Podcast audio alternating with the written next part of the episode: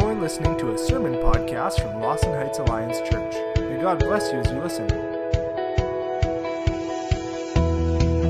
Thank you, team. Thank you. Uh, part of the team that is often missing from your sight is our sound technicians, our projectionists, our live streamers who are up in the booth Sunday after Sunday, and there's a number of them. And uh, so I would like you just give them a hand because they're sort of the behind the scenes people bringing, bringing this service to us, but also to you online. So thank you, guys. Well, today we continue our series. Last week we started a series uh, to kind of start our fall season off, and the series is called Greater Than. Uh, this series is kind of designed by me to help you find your confidence, to believe that nothing is impossible with God, to to actually give you clarity to see what God is calling you to, and then to help inspire courage in you to take your next step. And so I hope over these next few weeks we'll be able to accomplish that goal. Last week, we looked at John the Baptizer, who's preceding the ministry of Jesus. And, and he had a very unique ministry himself, a very unique role in the history of Israel, the history of the world. And being sent by God as a witness uh, he came to testify concerning Jesus, the Word of God, so that through Jesus, the whole world might believe and be saved. So, going back to John chapter 1 for a moment, verse 15 to 18, it tells us about John's identity, but it also gives us a hint into Jesus' identity. Of course, it's all hindsight for us, right? John chapter 1, verses 15 to 18. It says, John testified concerning him. He cried out, saying, This is the one I spoke about when I said, He is the one who comes after me, and he has surpassed me because he was before me. Out of his fullness, we have all received grace in place, uh, uh, uh, grace after grace already given. For the law was given through Moses, grace and truth came through Jesus Christ. No one has ever seen God, but the only, the one and only Son who is himself God and is at closest relationship with the Father, he has made him known. So John knew who he was. He knew who Jesus was. And he knew what Jesus came to do. And he came to the Father, came from the Father to make the Father known to humanity so that he could bring salvation to all mankind. And so John's job was to make Jesus known. And when he sees Jesus on the other side of the river baptizing, just like they were doing, from where he was, he announces that the, uh, Israel's Messiah had arrived. And with Jesus' arrival, John knew that his time had now come to an end. It was now time for Jesus to outshine and outpace him. This were, there was no competitive bone in his body, there was only excitement and anticipation for what Jesus came to do and would do next. And then John gives that famous statement, which I hope we have all sort of clung on to this last week and have repeated many times, where John says, He, that is Jesus, must become greater and I must become less. Jesus must become greater and I must become less. Let's say that together, shall we? Jesus must become greater and I must become less. John understood his identity. He understood his role in the world. He, especially in relation to his identity uh, under Jesus, the Lamb of God, as we learned last week. A few years ago, between Christmas and New Year's, Bonnie and I were probably paying more attention to the celebration of the season than we were our bank accounts, and we got hacked. The thief managed to open up a third bank account at our own bank, and he was slowly moving money in and out of our bank, uh, out of that one account into another account. Then our Visa was charged a few times for things we didn't buy. When we finally caught it, it we went to the bank to figure things out. By that time, the thief got away with thousands of dollars. Now, once we changed all our security settings at the bank, we, we asked how this happened. And the bank had made the statement that, well, it appears that someone claiming to be you came into the bank and impersonated you and made the changes. We had to get registered with Equifax and TransUnion and, and discovered that the thief had tried to open up other bank accounts in other banks around the city. and also trying to open up other credit cards in my name. So they clamped down on all that for us, and it took about a year to clear up. Now, the bank and Visa did reimburse us for all that we lost, thankfully. But I'll tell you, when it happens to you, you feel scared, small, and powerless. Canada's largest credit bureaus, Equifax and TransUnion, receive over 1,800 identity theft complaints from Canadians every month. That's a lot. Every month. Identity theft is big business in our world, in our country, even in our city. And the thieves are very clever. There, there's, though, another identity thief out there who steals much more than your money. This thief actually has the ability to convince you that you're someone other than who you really are. And more, like, more than likely, he's already done it to you sometimes, to all of us. I'll expose him in a bit. After being baptized by John, the Gospels chronicle the ministry of Jesus to advance the kingdom of God and to make the Father known. But at every turn that Jesus had in ministry, there was a group of people, religiously influential people in Israel, who constantly challenged Jesus' identity and his miracles. Those people are identified as Pharisees, a unique ruling class of devout Jews who, lab- who were labeled, they like this label, Israel's teacher. Israel's teachers. Let's go to John chapter 8, if we would. John chapter 8 for our first passage. John chapter 8, verses 12 to 13, and then 17 to 19. Here we have one of these encounters where there's some labeling going on. When John spoke again to the people, he said, I am the light of the. Uh, he said, when Jesus spoke uh, again to the people, he said, I am the light of the world. Whoever follows me will never walk in darkness, but will have the light of life. The Pharisees challenged him. Here you are, appearing as your own witness. Your testimony is not valid. In your own law, it is written, Jesus said, that, two, that the testimony of two witnesses is true. I am one who testifies for myself. My other witness is the Father who sent me. Then they asked him, Where is your Father? You do not, you do not know me or my Father, Jesus replied. If you knew me, you would know my Father also. The Pharisees and the teachers of the law constantly challenged Jesus' authority and his identity. Every time he taught the crowds, every time he healed someone or performed a miracle. They challenged his authority to do these things because, see, it was a territorial thing for them. Jesus came preaching about the kingdom of God and demonstrating that he had authority over Israel, over everything in life, in fact, by exercising the power of the kingdom through signs and wonders. Well, of course, the Pharisees didn't like that. They thought, being Israel's teachers, that they were the ones in authority until Messiah came. And this guy, Jesus, well, he can't be Messiah. He just can't be. Doesn't look like he should be. And so they persecuted him. And part of that persecution came in the form of labeling him. They said things like, he's a blasphemer, a friend of sinners, a drunkard, a false teacher, a devil. Here's the thing one's identity validates and empowers what they are able to say and do. Let me repeat that for you. One's identity validates and empowers what they are able to say and do. And by placing these labels on Jesus, what the Pharisees were trying to do was invalidate and disempower Jesus in the eyes of all the people. Couple of chapters later, in John chapter 10, we have another confrontation between the Pharisees and Jesus. And this time, Jesus is the one laying out some labels. John chapter 10, turn with me there. Very truly, I tell you, I am the gate for the sheep.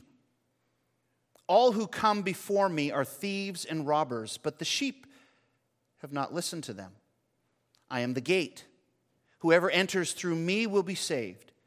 They will come in and go out and find pasture. The thief comes only to steal and kill and destroy. I have come that they may have life and have it to the full. I am the good shepherd. The good shepherd lays down his life for the sheep. Let's bump down to verse 14. I am the good shepherd. I know my sheep as the Father knows me. My sheep know me as I know the Father. So I give my life for my sheep. He's telling them that before him, some came claiming to be the gate. That is really kind of a way of claiming to be the way into the kingdom of heaven. In other words, he was claiming to be Messiah. The Pharisees would have gotten that label, they, they would have understood what he was meaning by the gate. And so he also addresses the Pharisees specifically because they claim to speak for the Father. But as Jesus says, they, like the alleged other messiahs that came before him, are really only just thieves who come to steal, kill, and destroy. In comparison, he claims to be the good shepherd. Now, that's actually a claim of the true messiahship from the famous The Lord is my shepherd, Psalm 23. Again, the Pharisees would have caught that reference and that label.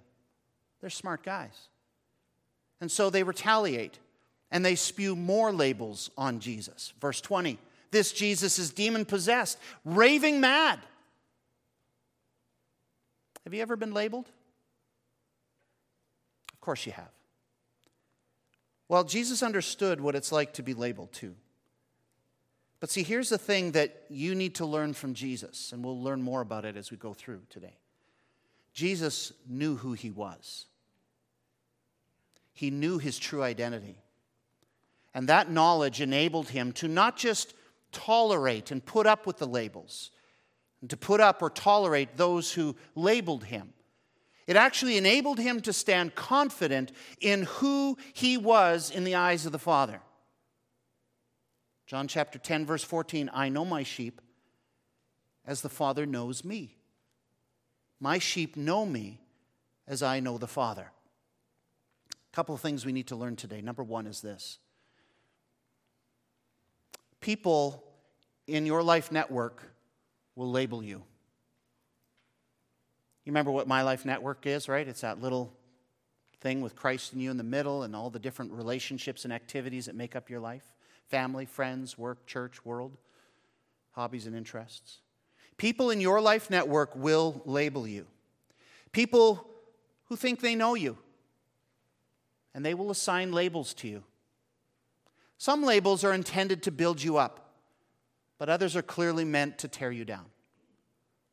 Negative labels sound like things like nerd, loser, pig, lazy, stupid, religious freak, ugly, worthless, dumb, dumb blonde, or other forms of maybe racial or even sexual slurs.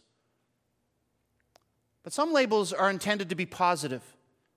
Words like cool, pretty, smart, open minded, athletic, sexy, determined, ambitious, creative. And all of us have been the object of both negative and positive labels throughout our life. Here's our life network. Look at it. Because what, lab- what makes labels so much more potent depends on who they come from. When they come from your family or your friends, your coworker, your boss, someone at school, someone at church, or some random strangers in the world. What are the labels you've heard from other people in your lifetime? Positive or negative? Perhaps, perhaps it's developed in the form of a nickname. Maybe you like it. Maybe you hate it. They maybe thought it was fun, but you don't like it at all. Have any of those labels stuck? What I mean is, have you believed any of them? It's unavoidable, really. People in your life network will assign labels to you, good or bad, both. The question is, how will you deal with them? Well, before we get into that, there's another source of labeling. Number two, we apply labels to ourselves. We often apply labels to ourselves, and we believe them. And the more we label ourselves, the more we believe them. If I tell you you're a loser, how long will it take before you will begin calling yourself a loser. After something fails, you look in the mirror and say, They're right, you're a loser. How long will it take calling yourself that before you begin to make that part of your personal identity? What are the labels you've been given lately? Positively or negatively? Have any of them stuck over time? Again, what I mean is, have you begun to believe them as who you really are? But there's another source of labeling in your life, and this source uses labels to destroy you. Number three, the devil subversively whispers labels in your ear. There's a devil who likes to subversively whisper labels in your ear. Like Jesus described the Pharisees, this thief comes to steal, kill, and destroy your true identity. This thief actually has the ability to convince you that you are someone other than you really are. And more than likely, as I already said, he's already done it to you. All of you. If you turn to 1 Peter chapter 5, it gives you an idea of what the devil can do and what you need to do. 1 Peter 5, verses 8 to 9 Be alert and of sober mind. Your enemy, the devil, prowls around like a roaring lion looking for someone to devour. Resist him. Stand firm in the faith because you know that the family of believers throughout the world is undergoing the same kinds of suffering. The devil is relentless and he has attacked all of us. We all have that in common. And for sure there have been labels that others have given you since you've grown up and but if you give it time. And it doesn't even have to be a lot of time. The devil is the one who will prowl around the fringes of your life, usually on a bad day, and usually when you're all alone. And he will whisper those labels in your ear again and again and again, reinforcing what you've already begun to believe about yourself. You're a loser, worthless, ugly, unacceptable, stupid, a sinner, shameful, unlovable. And he always follows up with just the last little dig How can God accept you like that? The devil, and even the people in your life network, although they're intentionally or not intentionally, will use labels to try to invalidate you and disempower you and try to wreck your relationship with God. How long can you go on hearing labels before you really begin to believe them and eventually live them out and adopt them as your true identity? So, how do you defend against those labels? How do you defend against the devil who's unseen? Like always, we need to look at Jesus and his word as our guide, right? Earlier, we saw how Jesus defended himself against the labels of the Pharisees. He stayed confident in his true identity as the Son of God, and he gained his worth by how the Father saw him, how the Father saw him, not by the labels that were being imposed on him by others. If you turn to Matthew chapter 11, verse 27, Jesus says, All things have been committed to me by my Father. No one knows the Son except the Father and no one knows the Father except the Son, and those to whom the Son chooses to reveal him. Let me say it again. Jesus gained his identity from how he was related to the Father, not by the labels of the world. That, friends, is your secret too to dealing with the labels in your life. That is the secret to your true identity. So let's look at how that true let's look at that true identity by looking at how you are related to the Father. Okay? So turn to Hebrews chapter 2.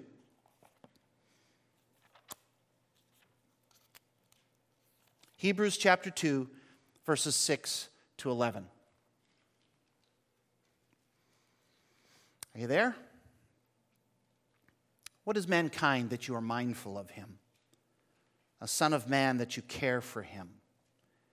You made him a little lower than the angels.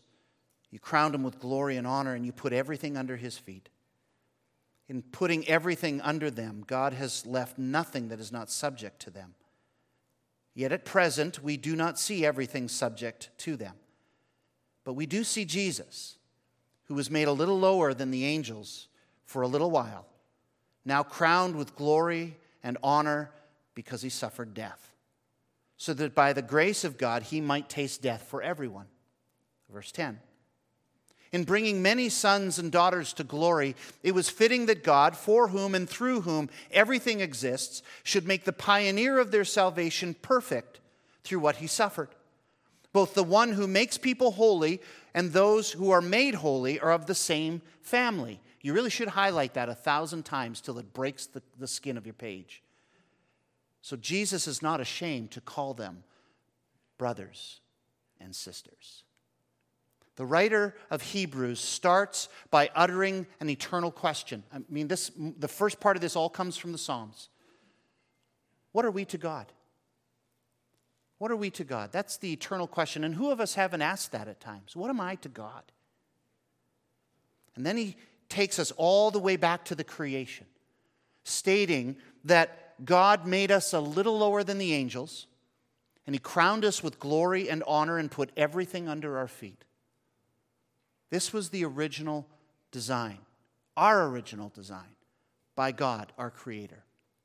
Our identity was found in being created in the image of God, and we were given dominion over all the earth. Just turn to Genesis chapter 1, all the way back to Genesis 1.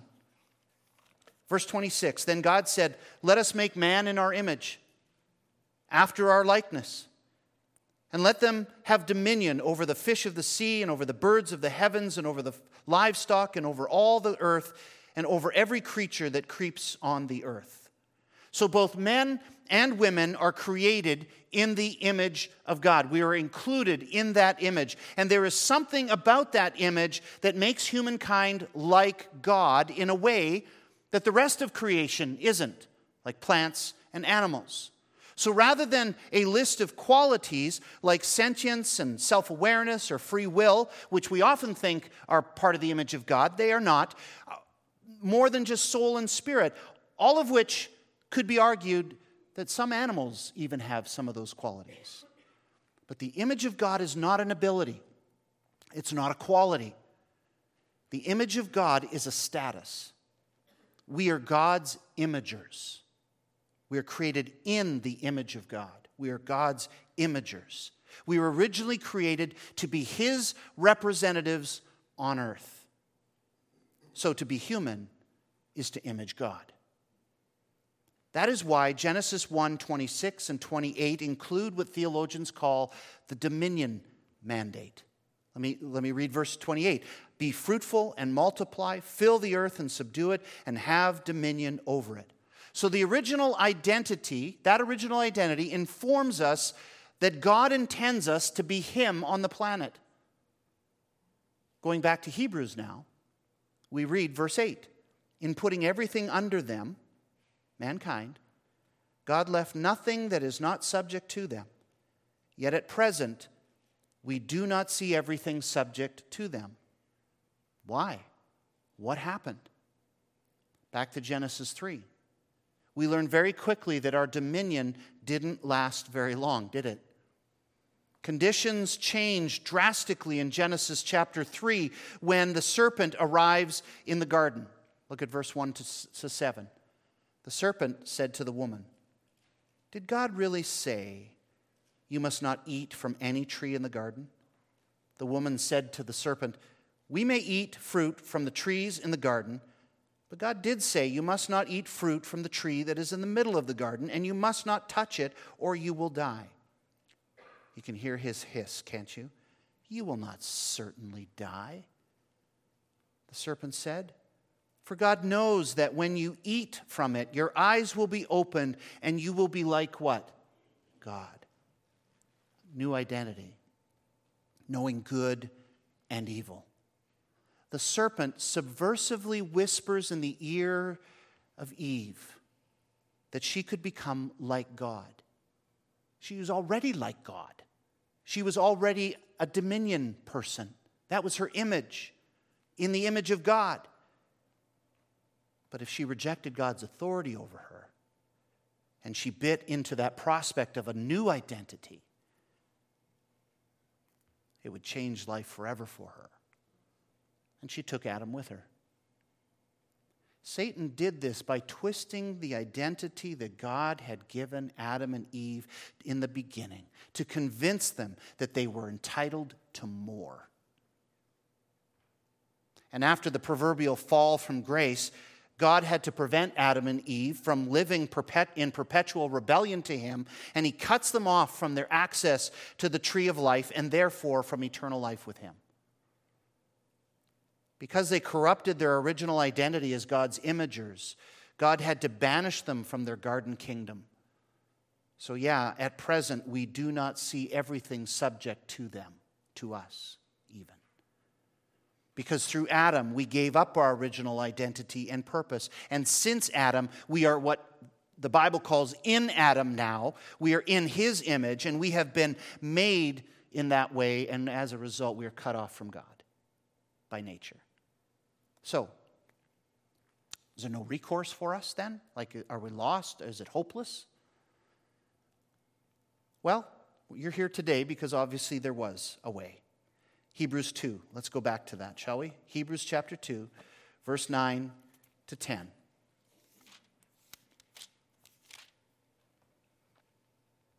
But we do see Jesus, who was made a little lower than the angels for a little while. That's what? Incarnation. That's what Christmas is all about, when God became a human being. But he is now crowned with glory and honor because he suffered death, so that by the grace of God he might taste death for everyone. And in bringing many sons and daughters to glory, it was fitting that God, for whom and through whom everything exists, should make the pioneer of their salvation perfect through what he suffered. Friend, listen, if you are a Christian, then you're familiar with the suffering of Christ on the cross. You had, to, you had to accept that, you had to understand that before you could cross the line. And you've not only accepted it as a historical fact, but also as a necessary means for which to pay the penalty of your sin and the identity that separated you from the Father. Right? But understand that Jesus didn't just suffer death to save you from death. I like how Hebrews 2, verse 11 puts it. Both the one who makes people holy, that is Jesus, and those who are made holy are of the same family. So Jesus is not ashamed to call them brothers and sisters.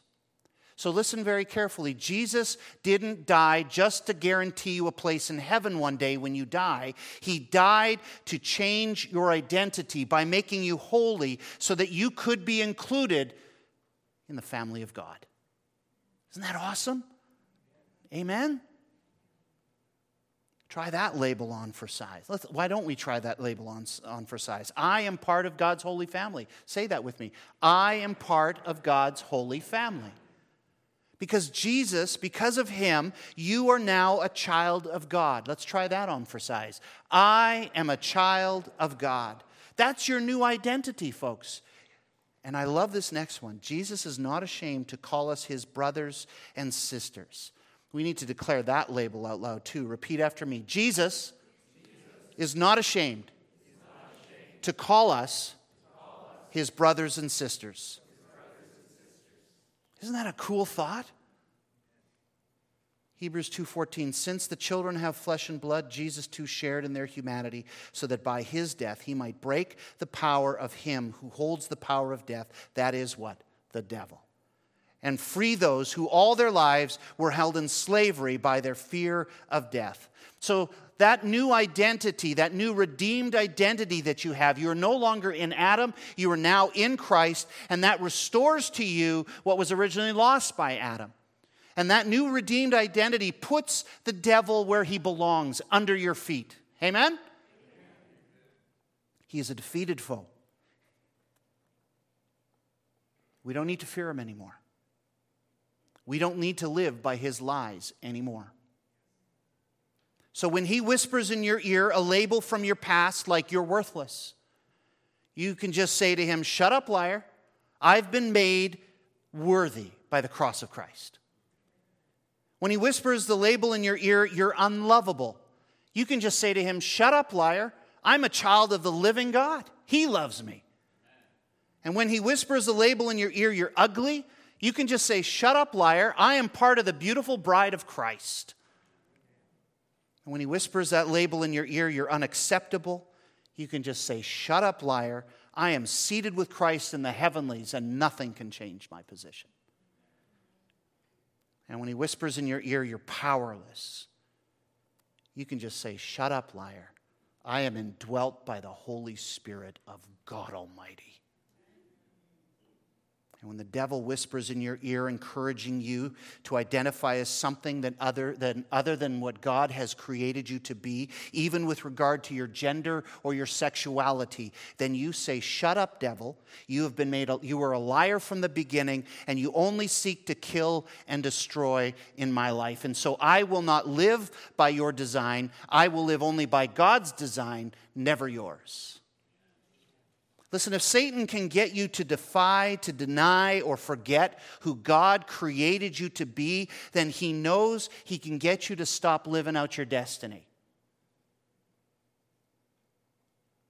See, if he can get you to stop listening to God's voice, instead, and instead listen to his voice, then he can effectively invalidate your testimony and disempower your ability to share the gospel of Jesus with others.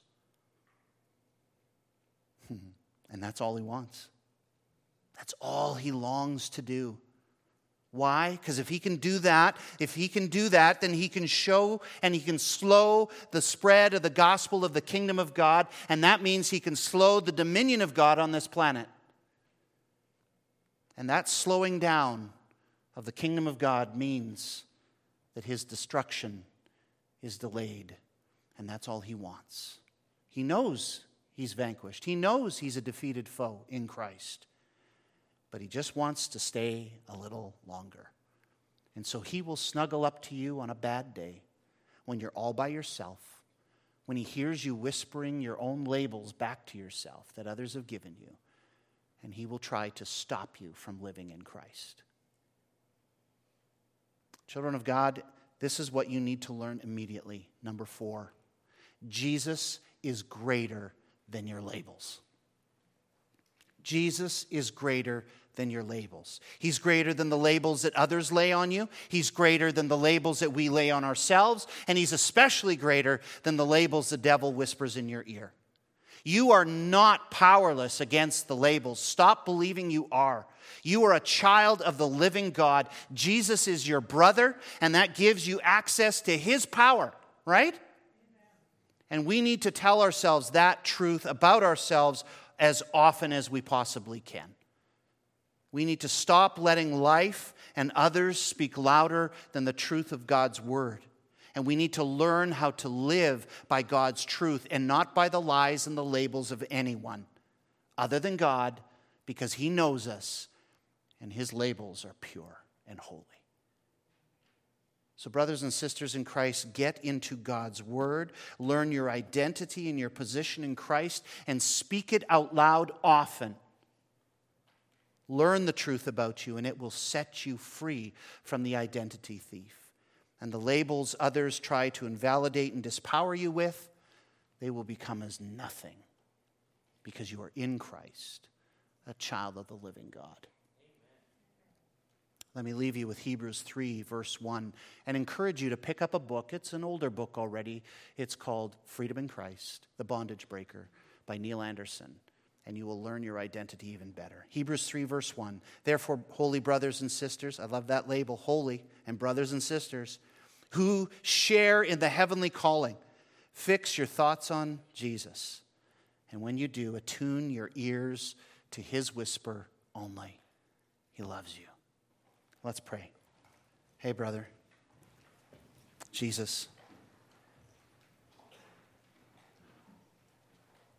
How often we have limited what you've done on the cross to our ticket to heaven. Oh, it is so much more than that. It is the mystery that has been kept hidden for ages, but is now revealed in Christ. And that is that we are now in Christ, and He is our hope for glory.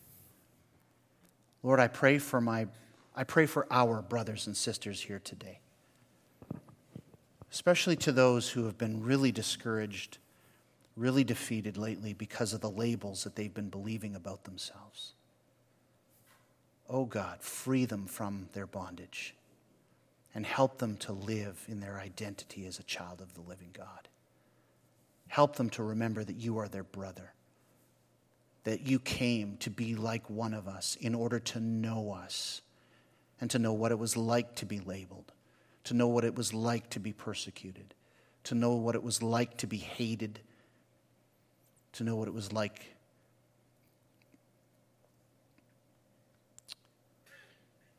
to have a world turn against you at times.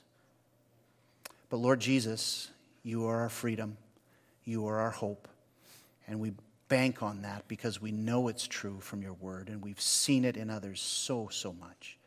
And we bless you and we thank you and we claim our new identity today as children of God. I am a child of God. Let's say it together, brothers and sisters. I am a child of God. Thank you, Jesus. Amen.